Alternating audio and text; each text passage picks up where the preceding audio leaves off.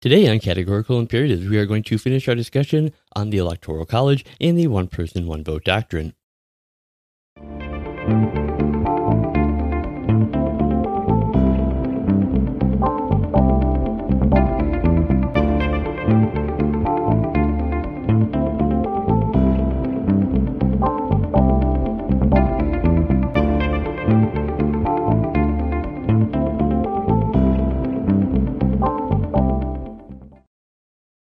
Greetings and welcome back once again to Categorical Imperatives. Uh, as always, I am Lockean Liberal, and I want to thank you all so much for being here with me today. Uh, if you're new to the program, I want to welcome you. This is a podcast where we will be using legal theory and moral philosophy to discuss current events related to law, politics, and culture. All right, and on to the topic for today. Uh, as I mentioned a little earlier, uh, we are going to be uh, finishing the discussion we have started on the Electoral College and the one person, one vote doctrine. Uh, if you haven't uh, seen the first part of this video, I would highly recommend you go back and you watch that first. Uh, I'll be putting a link to it up in a little uh, card in the corner right about now. And so it, it, yeah, it won't really make much sense if you haven't seen the first part because we've been watching a segment from a Chris Hayes uh, show where he is talking about this, and I've just kind of been going through uh, point by point and uh, sort of doing something of a reply video, I guess you could say. So today we have just a little, little bit more of the show left to watch. Still, not very much. Uh, and then after that, we're finally going to uh, dive into uh, the case law that uh, explains what the one person, one vote doctrine actually is in discussing that. And that will, uh, after that, that'll pretty much wrap the show up. So uh, let's get right to it. Right? The real genesis of the Electoral College was the belief uh, shared by a lot of the founders that ordinary people were dumb. Well, in all fairness, they just thought it. You're the one who had to go and prove it and couldn't be trusted to elect a president. So instead, people would elect electors who would in turn convene and pick like a wise man. Alexander Hamilton, uh, among others, did not want normal people choosing the president. He was very clear about this. They wanted a quote, small number of persons to do it. But the whole idea of the Electoral College is some kind of deliberative body where they would meet, they'd come up with this wise person. It collapsed very quickly. We've never even really had that system. It has been outdated since basically the third election the country had. And the, the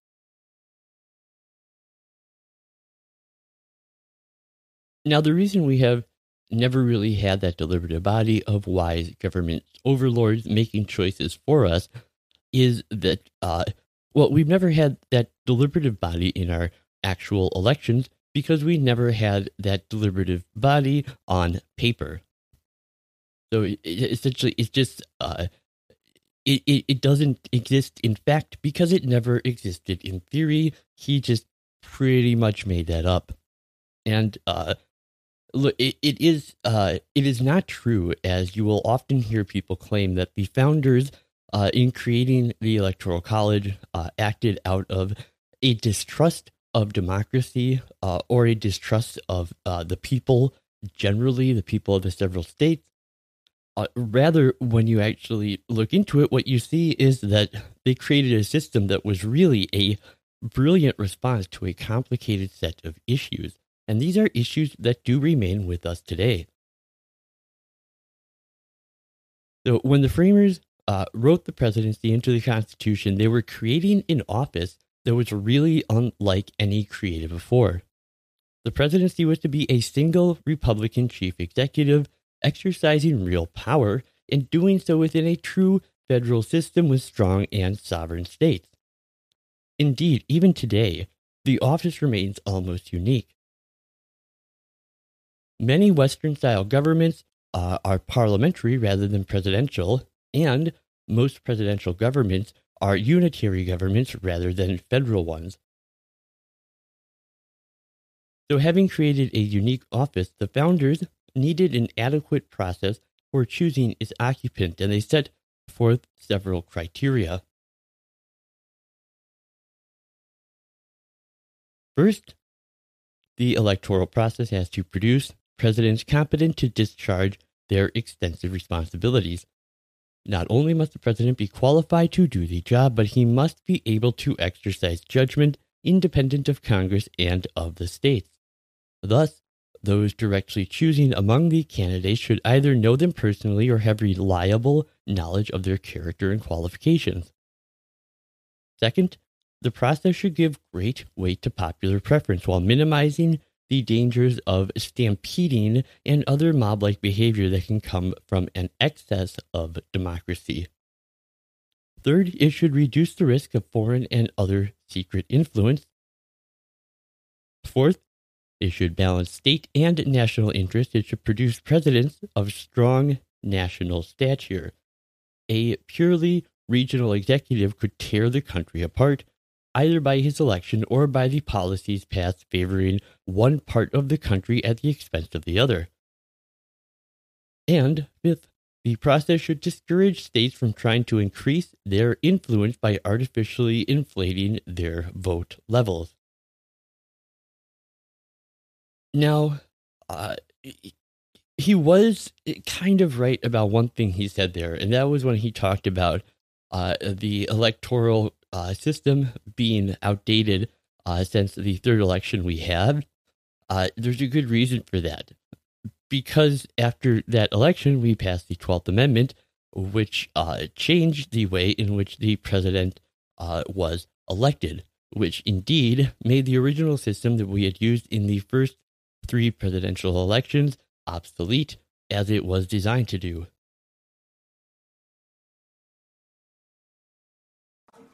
Okay? But here's the thing this is a map of land, not of human beings.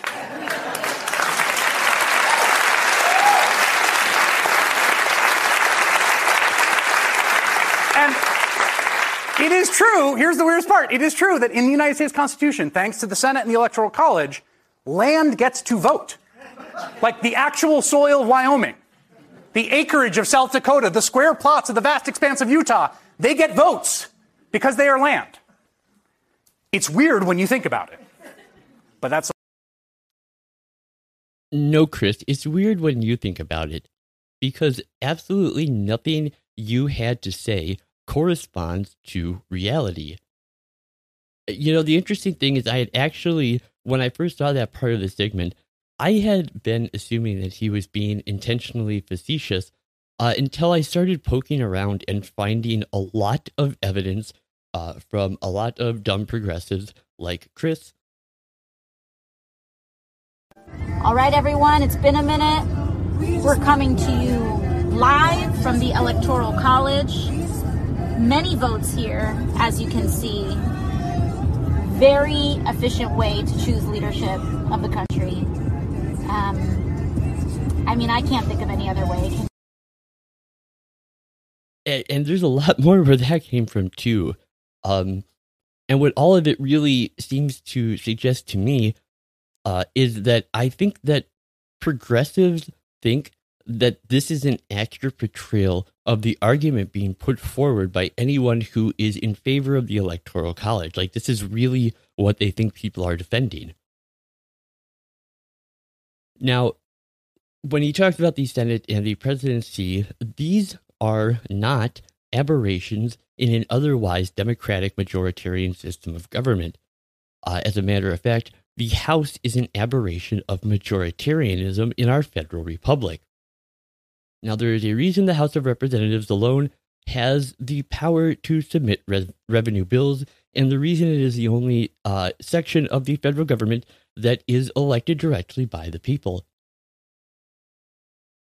We had just finished fighting a war that had been started over a belief that you should not be able to tax people without represent without representation.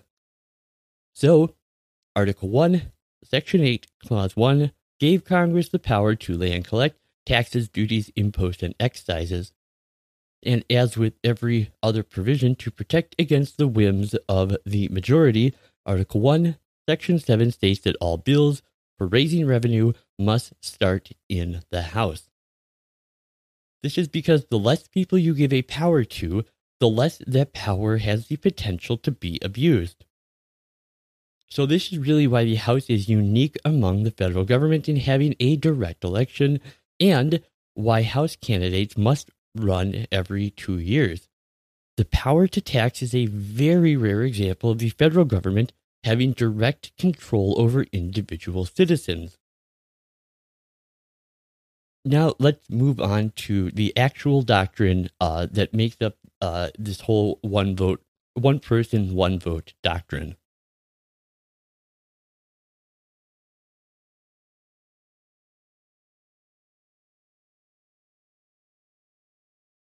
So these are the uh, relevant cases to the one person, one vote doctrine. And we're going to be going through uh, and looking at most of these.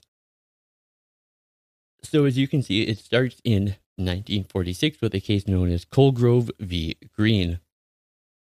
Now, there is a reason I start with Colegrove v. Green, and it's not because this case affirms uh, one person, one vote. Uh, actually, it's quite the opposite in this ruling, uh, the United States Supreme Court said that the federal uh, judiciary had no power to interfere with issues regarding apportionment of state districting. The court held that Article 1, Section 4 of the Constitution left the legislature of each state the authority to establish the time, place, and manner of holding their elections for representatives, and that only Congress can determine whether individual state legislatures had fulfilled their responsibility to secure fair representation for their citizens.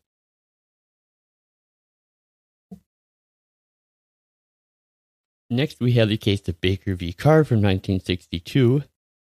And Baker v. Carr found that uh, the United States uh, Supreme Court essentially in that case distinguished itself from the Colegrove decision, holding that malapportionment claims under the Equal Protection Clause of the 14th Amendment were not exempt from judicial review uh, as they were uh, under Article 4, Section 4, uh, which is a section that Colegrove was relying on, that is the Guarantees Clause of the Constitution. And because uh, they framed it in Baker as an equal protection issue, uh, that they said it was separate from any political question, and the redistricting of state legislative districts, uh, if not if it is not a political question, is thus justiciable by the federal courts. Uh, however, it should be noted that Justice Harlan uh, wrote a scathing dissent uh, that was really actually very well written too, uh, arguing that the court's decision had cast aside uh, any notion of history and prior opinions of judicial restraint and clearly violated the separation of powers that was meant to exist between the legislatures and the court. Next is Reynolds v. Sims. Uh, and this, when people talk about the one person, one vote doctrine, this is probably the case that they are thinking of. I mean, these are, they all uh, are similar, but the ruling in Reynolds is the one that people really most identify with one person, one vote. And in this case, the court held that states needed to redistrict uh, in order to have state legislative districts that were roughly equal uh, in population. They found that, quote, the Equal Protection Clause requires substantially equal legislative representation for all citizens in a state regardless of where they reside, end quote. All right, the next case we're going to talk about is 2015's Evenwel v. Abbott, and then we will be circling back around to some of those other ones in a little bit. You'll see why. Now, Evenwel is the most recent case dealing with the one person, one vote doctrine. Uh, this case was especially instructive in just how ridiculous this issue actually is. In a rare show of unanimity addressing the meaning of the one person, one vote principle, the court concluded that states may, if they wish, apportion districts by total population rather than by eligible voter or by registered voter. It said nothing about whether states are required to use total population, which would thereby forbid other plausible interpretations, such as apportionment by active voters, uh, registered voters, or total number of citizens, or by total number of legal residents. Now, Ruth Bader Ginsburg wrote the majority opinion uh, that even I find myself in total agreement with. She concluded that nothing in the Constitution forbids these states from apportioning districts based on total population. She emphasized that nothing in the court's precedent forbids that approach, but that other metrics may be permissible, even if not required, and emphasized adopting voter eligible apportionment as constitutional command would upset a well functioning approach to districting that all 50 states and countless local jurisdictions had followed for decades, if not centuries. She said mandating a radical departure from this practice might be justified if it was clearly required uh, by either the text or the original meaning of the Constitution, but that there was no good reason to believe that this was the case. That's right. Ruth Bader Ginsburg made a textualist, originalist argument in this case. A truly textualist argument. It's amazing. Um, now, as much as I appreciate her opinion, uh, there was another concurring opinion that was also filed by uh, Justice Thomas uh, that took it a little bit further and that I find myself in e- even greater agreement with. Now, uh, he said uh, that one person, one vote districting is not required by the Constitution at all. He went on to say that he writes separately because his court has never provided a sound basis for the one person, one vote principle, and that for 50 years the court has often uh, concluded that the Equal Protection Clause is satisfied when all individuals within a district, voters or not, have an equal share of representation. The majority today concedes that the case has not produced a clear answer on this point. He said, in his view, that the majority had failed to provide a sound basis for the one person, one vote principle because no such basis exists. The Constitution does not prescribe any one basis for apportionment within states. Uh, it instead leaves states significant leeway in apportioning their own districts to equalize total population, to equalize eligible voters, or to promote any other principle consistent with a Republican form of government. The majority should recognize the futility of choosing one of these options. The Constitution leaves the choice to the people alone and not to this court.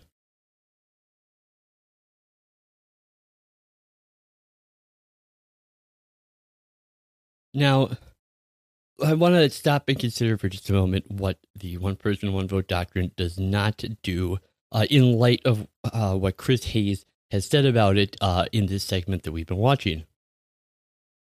First, it does not apply to federal elections uh, based on the rejection of adopting such a doctrine uh, as being a violation of the Guarantees Clause in Article 4, Section 4, uh, which was the opinion expressed in the Colegrove v. Green ruling.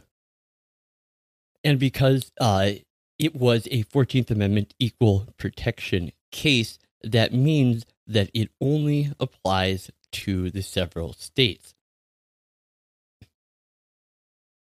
Now, it also does not create, perpetuate, or require democratic majoritarianism. It was essentially created out of thin air by nine unelected judges who, uh, by design, make up an anti democratic and counter majoritarian body of our government. For example, uh, when the real uh, main landmark case of one person, one vote uh, was handed down, and that was Reynolds v. Sims in 1964. Uh, in fact, just later that same day, the court also ruled on another case that you saw on that list, uh, Lucas v. 44th General Assembly of Colorado. And the case in Lucas actually uh, worked by applying the precedent they had just issued in Reynolds earlier that day and they said that the Reynolds precedent of proportional representation uh, that overruled state districting plans that the state's voters had specifically approved. Uh, this included a majority of voters uh, in those parts of the state that were underrepresented by the plan. So, essentially, in 1963, the total population of the state of Colorado was 1,970,000 people. Now, their votes were overturned by nine Supreme Court justices. So uh, I fail to see how this is a demonstration of majority rule as Chris Hayes claims it is And if I can borrow one of the really, really annoying things that he said a little earlier, when you consider the idea of nine judges overturning uh, the democratic choice of 1,970,000 citizens of a state, that's not really one person, one votee.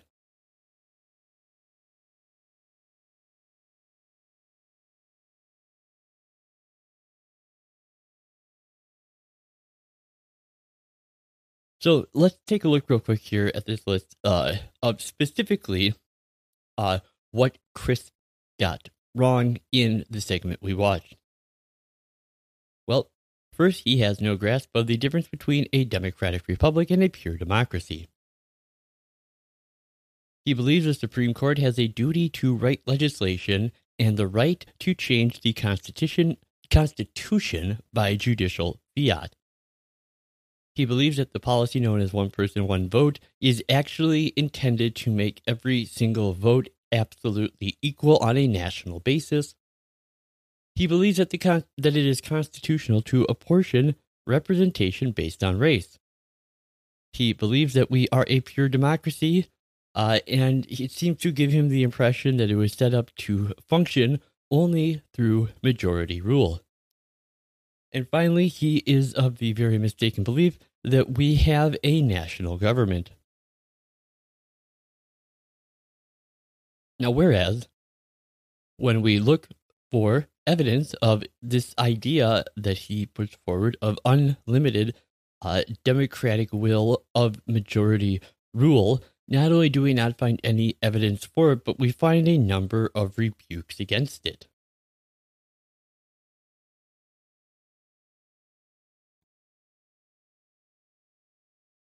So James Madison explains the problem very well uh, when talking about majoritarianism and uh, factionalism. Uh, first of all, he defined by a faction, I understand a number of citizens, whether amounting to a majority or a minority of the whole, who are united and actuated by some common impulse or passion or of interest adverse to the rights of other citizens or to the permanent and aggregate interests of the community.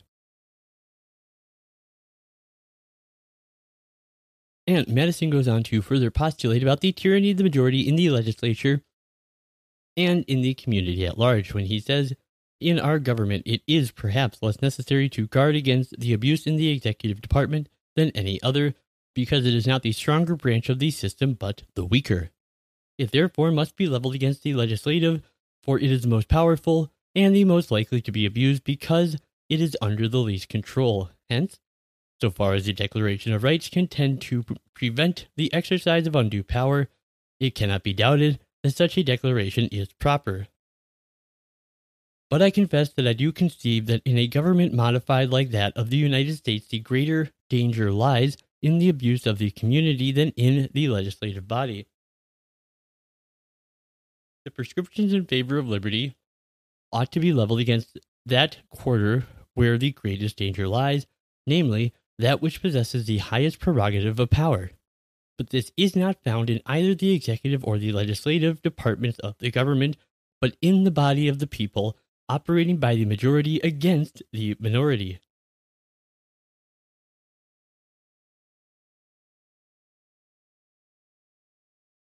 Now, I think the danger of using democracy as a structural principle is that it will become a weapon to limit constitutional rights. Both the right and the left fall into this trap. Robert Bork used the democratic principles to limit the reach of the First Amendment to political speech.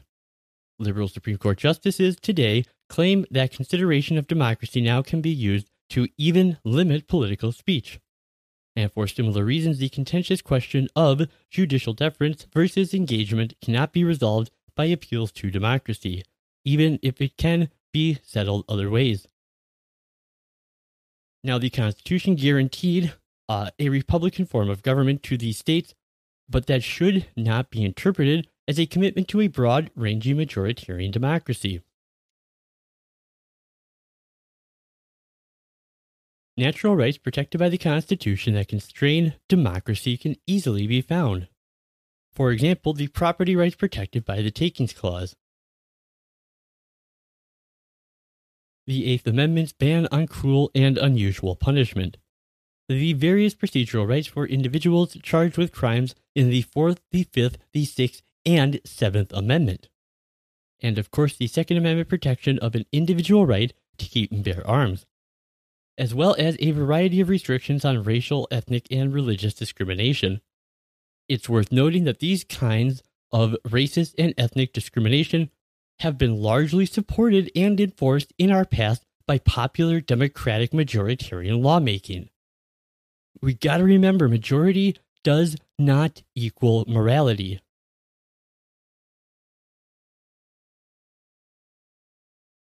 And in addition to individual rights, a number of structural elements of the Constitution restrict majoritarian democracy as well. The unequal apportionment of the Senate is the obvious example. Uh, Chris Hayes speaks of this as though it is some kind of uh, flaw or mistake or some sort of accident that this happened. It's not. It is very intentionally made this way, and to get rid of it would be to destroy a very important structure of our government. And the same goes for the Electoral College. There are reasons we have counter majoritarian measures.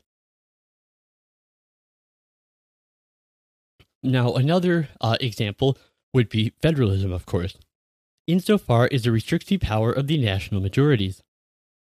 And those who are on the left must reckon with the fact that many of the court decisions, legal doctrines, and political uh, institutions advocated by the left are themselves at odds with such an approach.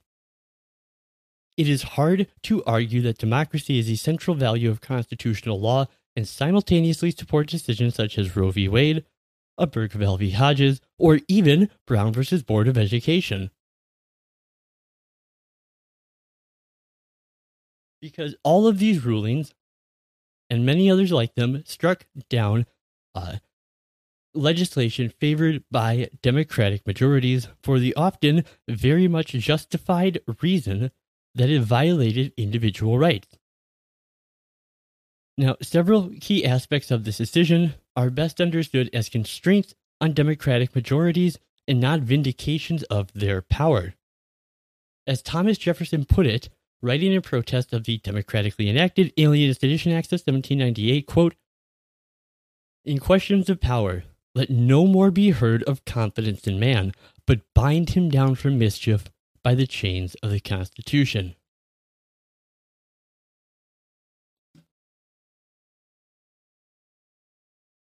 And really, uh, that sort of bleeds right into my next. And that is this that Chris Hayes has never actually read the Supreme Court decisions that support a one person, one vote doctrine. This is demonstrated by the fact that he clearly doesn't know what they say and he doesn't know what they mean.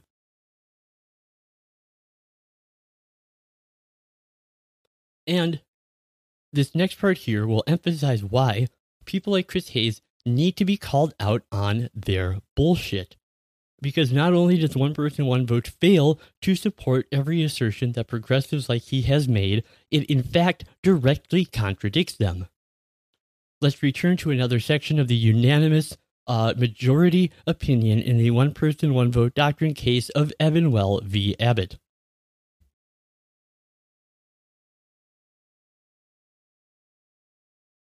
The court says, quote, the Constitution does not establish a majoritarian democracy, but instead balances majoritarianism with counter majoritarian elements, most notably the ex- uh, extremely unequal apportionment of the Senate.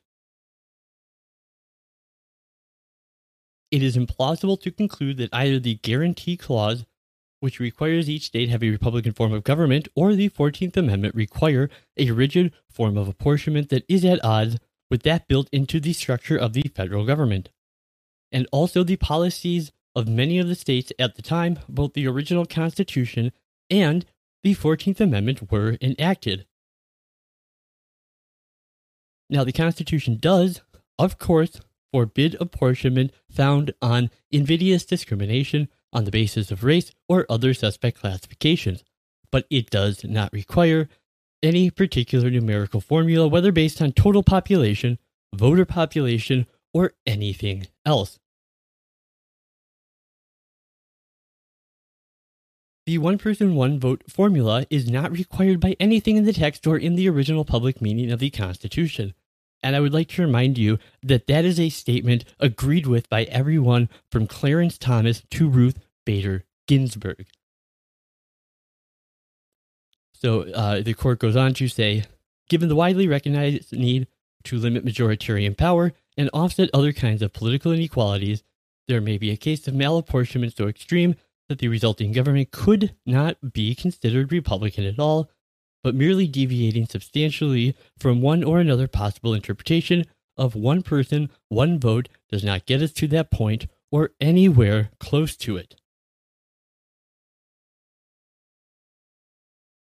And finally, uh, Chris is mistaken in concluding that we have or are meant to have or even ought to have a national government and this is very simply and eloquently rebuked by St. George Tucker in his constitutional treatise from 1803, Tucker's Commentaries.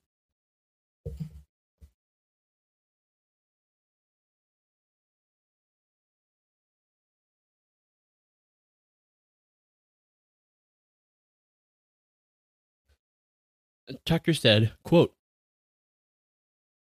This will be a federal and not a national act, as these terms are understood by the objectors the act of the people as forming so many independent states, not as forming one aggregate nation, is obvious from the single consideration that it is the result neither from the decision of a majority of the people of the Union nor from a majority of the states.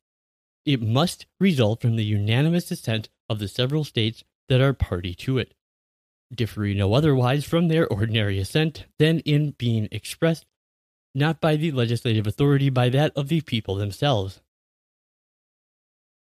Were the people regarded in this transaction as forming one nation, the will of the majority of the whole people of the United States would bind the minority. In the same manner as the majority in each state must bind the minority, and the will of the majority must be determined either by a comparison of individual votes or by considering the will of the majority of the rule of the states as evidence of the will of the majority of the people of the United States. However, neither of these rules have been adopted. Each state, in ratifying the Constitution, is considered as a sovereign body, independent of all others, and only to be bound by its own voluntary act. In this relation, the new Constitution will be a federal and not a, con- a national Constitution.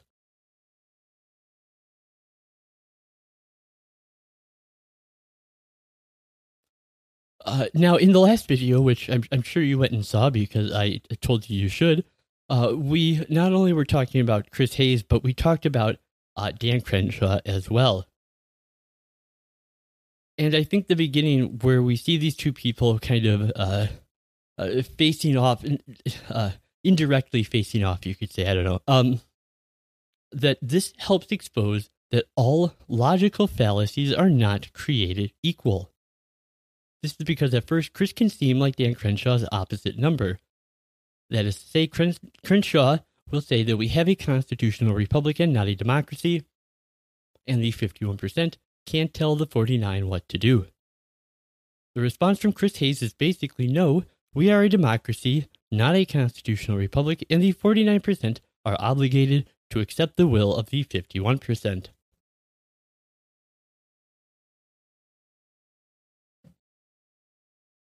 Now, both of these statements are equally stupid for sure, but they are not equally dangerous in practice. When you get past the ham fisted moral philosophy of Dan Crenshaw, his statement recognizes something that Chris rejects, and that is that there are certain rights of the minority that can never be voted away. Now, Chris Hayes is really something of a democratic totalitarian. Uh, but I repeat myself. I mean to say that he believes in democracy as long as he gets to define the term. Now, to me, democracy requires having faith that people are capable of taking in competing and contradictory information and have the ability to discern truth from falsehood for themselves and make free choices based on the totality of the best available information at the time. Now, this is clearly something that Chris only believes in, uh, as long as the information is not personally inconvenient to him, in which case it must be excluded. Uh, and in this, uh, it, it's okay to him that you are making your own free choice, so long as it's the choice that he approves of. Now, I, I think uh, his kind of flavor uh, of democracy can be summed up in a couple famous quips. Uh, one is from Henry Ford. He once notably said, Any customer can have a car painted in any color they want, as long as it's black. Now, I think Chris Hayes is also really the uh, epitome of H.L. Mencken's description of democracy when he said, Democracy is the theory that the common people know what they want and they deserve to get it good and hard.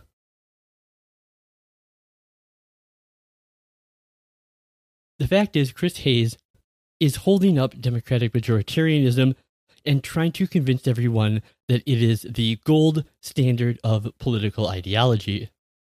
But he refuses to let the people he is trying to sell this to get close enough to have a good look at what it is he is trying to sell you.